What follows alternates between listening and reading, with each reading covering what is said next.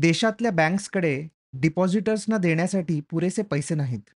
देशात बऱ्याच भागांमध्ये दोन ते तीन तासच वीज चालू आहे आणि कधीही संपूर्ण देश काळोख्यात जाण्याची परिस्थिती आहे. महागाई एकशे पंचेचाळीस टक्क्यांपाशी येऊन पोचली आहे. अन्न, औषधं आणि इतर एसेन्शियल कमोडिटीजचा साठा कमी होत चालला आहे. लोकांनी बँका लुटायला सुरुवात केली आहे.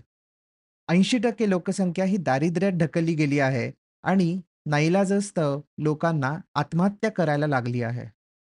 ही परिस्थिती कोणत्या देशात असावी असा प्रश्न विचारला तर सध्याच्या काळात बरेच देश असू शकतात कारण अनेक देशांची हालत खूप वाईट झालेली आहे. पण मी ज्यावर बोलणार आहे तो देश म्हणजे लेबनन.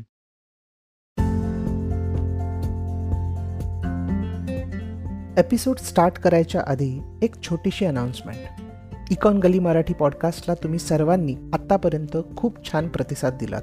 हा पॉडकास्ट प्रोड्यूस करणं सोपं नाही आहे रिसर्च करणं इंग्लिशमधून मराठीत ट्रान्सलेट करणं स्क्रिप्ट बनवणं आणि मग रेकॉर्डिंग आणि एडिटिंग हे सगळं पकडून कमीत कमी एक अख्खा दिवस द्यावा लागतो. या व्हेंचरमधून मला फायनान्शियली काहीच फायदा होत नाही पण मानसिक समाधान नक्की मिळतं.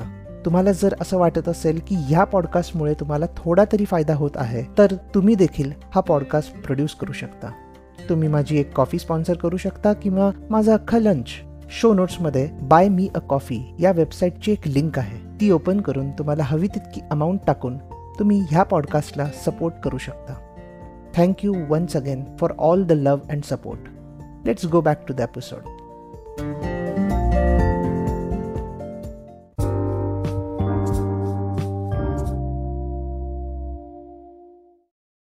लेबननवर ऑलरेडी एक एपिसोड याआधी काही महिन्यांपूर्वी मी केला होता. नवीन लिसनर्सना मी सांगू इच्छितो, की एपिसोड नंबर 57 ऐकून मगच हा एपिसोड ऐका. त्या एपिसोडमध्ये लेबननच्या बँकिंग क्रायसिसविषयी आपण ऐकलत. लेबनीज बँक्सच्या चुकीच्या धोरणांमुळे त्यांच्याकडे पुरेसे पैसे लोकांना देण्यासाठी उरलेले नाहीत. विड्रॉवल्सवर निर्बंध लादलेले आहेत आणि म्हणून अधूनमधून बरेच लोक नाईलाजाने किंवा इमर्जन्सीमुळे बँक्स लुटायला देखील लागले आहेत. त्याचबरोबर लोकांनी सर्रास डॉलर्स वापरायला सुरू केले आहे आणि म्हणून डॉलर्सची मागणी देखील तिकडे वाढलेली आहे. हे सगळं, त्याची कारणे आणि त्याचे कॉन्सिक्वेन्सेस आपण त्या एपिसोडमध्ये ऐकली आहेत. आजच्या एपिसोडमध्ये काही इतर अपडेट शेअर करू इच्छितो. म्हणजे तिकडे बरेचसे प्रॉब्लेम्स एकत्र आलेले आहेत. महागाई, भ्रष्टाचार आणि टंचाई, मुख्य म्हणजे विजेची टंचाई. वीज निर्माण करण्याचे बरेचसे सोर्सेस असतात. ट्रेडिशनली ती कोळशापासून किंवा तेल, डिझेल आणि नॅचरल गॅसपासून तयार होते. मॉडर्न प्रकारांमध्ये हायड्रो इलेक्ट्रिसिटी, सोलार, विंड असे ऑप्शन्स आहेत. पण लेबननने या रिन्युएबल एनर्जी सोर्सेसचा वापर फार कमी केला आहे. त्यावर कधी त्यांनी फोकस केलाच नाही. 2019 मध्ये रिन्युएबल्सपासून ऊर्जा निर्माण करण्याचा शेअर केवळ आठ टक्के इतकाच होता. याचाच अर्थ ऑलमोस्ट सगळी इलेक्ट्रिसिटी निर्माण करण्यासाठी ते तेलावरच अवलंबून होते आणि अजूनही आहेत. त्याचबरोबर सध्याच्या क्रायसिसची मुळं आपल्याला काही दशकांपूर्वीपासूनच सापडतात.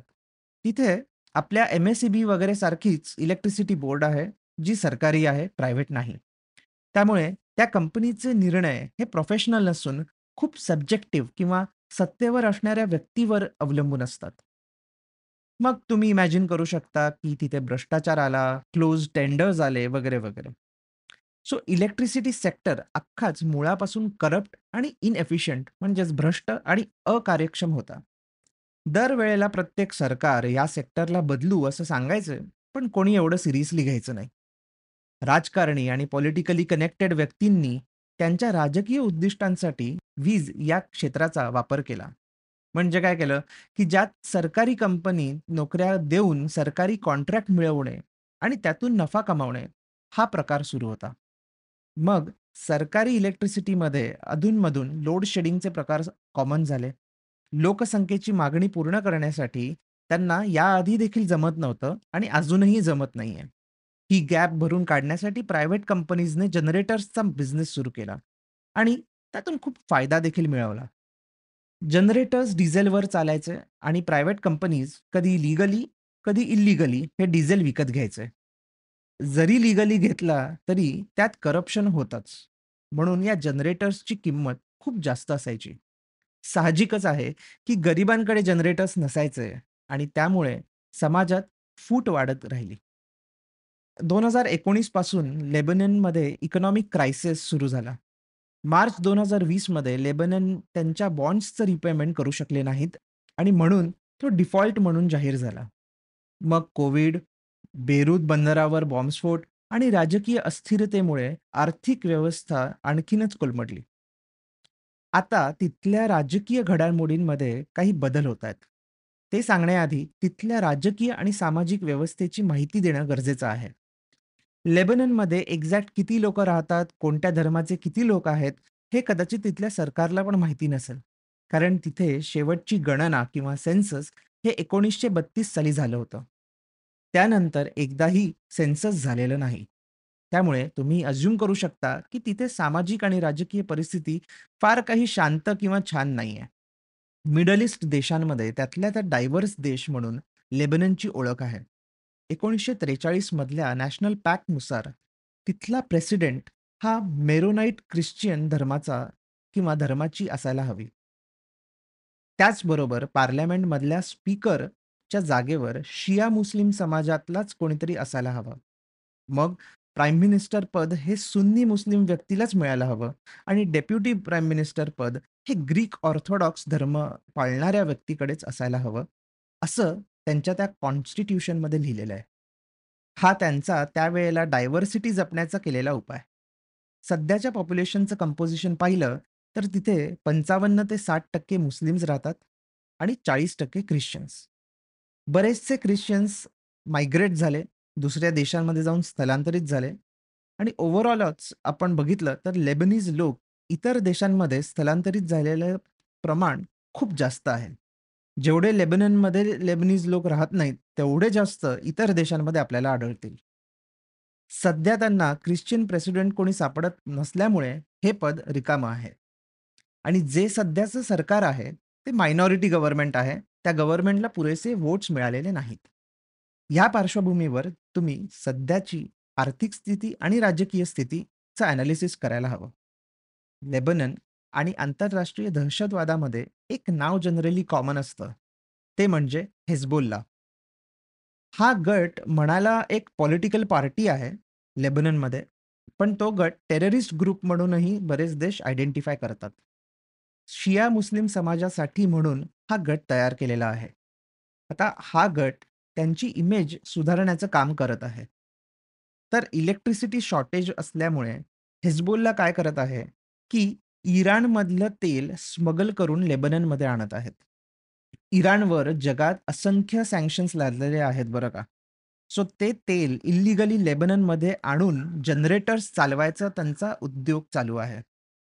बरं, जनरेटर्सचा बिझनेस काही सरळ आणि सोपा नाही आहे अशा परिस्थितीत तिथे जनरेटर माफियाज तयार झालेले आहेत.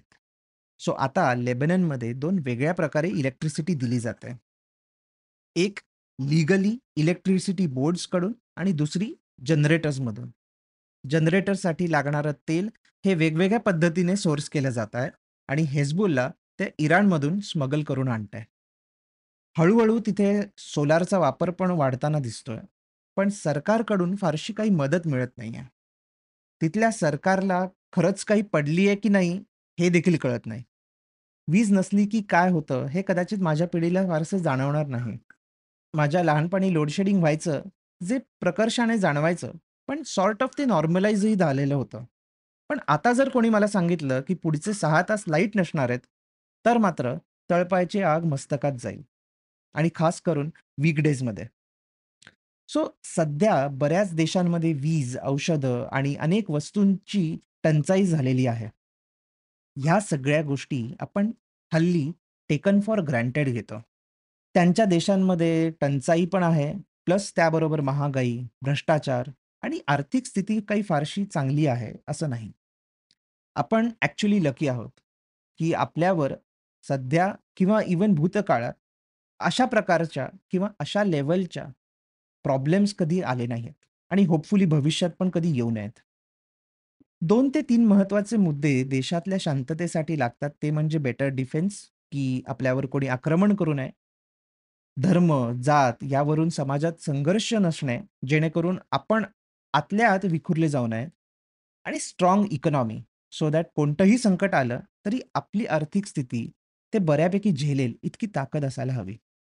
हे फाउंडेशन्स जितक्या लवकर आणि जितक्या चांगल्यारीत्या आपण करू शकतो, तितकं हे आत्ताच्या आणि पुढच्या पिढीसाठी चांगले ठरतात. तर ही होती लेबननच्या विजेची आणि त्याचबरोबर आर्थिक आणि राजकीय संकटाची गोष्ट. या एपिसोडच्या आणि एपिसोड नंबर 57 मधल्या शो नोट्स मधल्या लिंक्स नक्की बघा आणि त्यातून तुम्ही आणखीन खोलात जाऊन या देशावर अनालिसिस करू शकता. आज इथेच थांबवतो. Thank you. See you soon.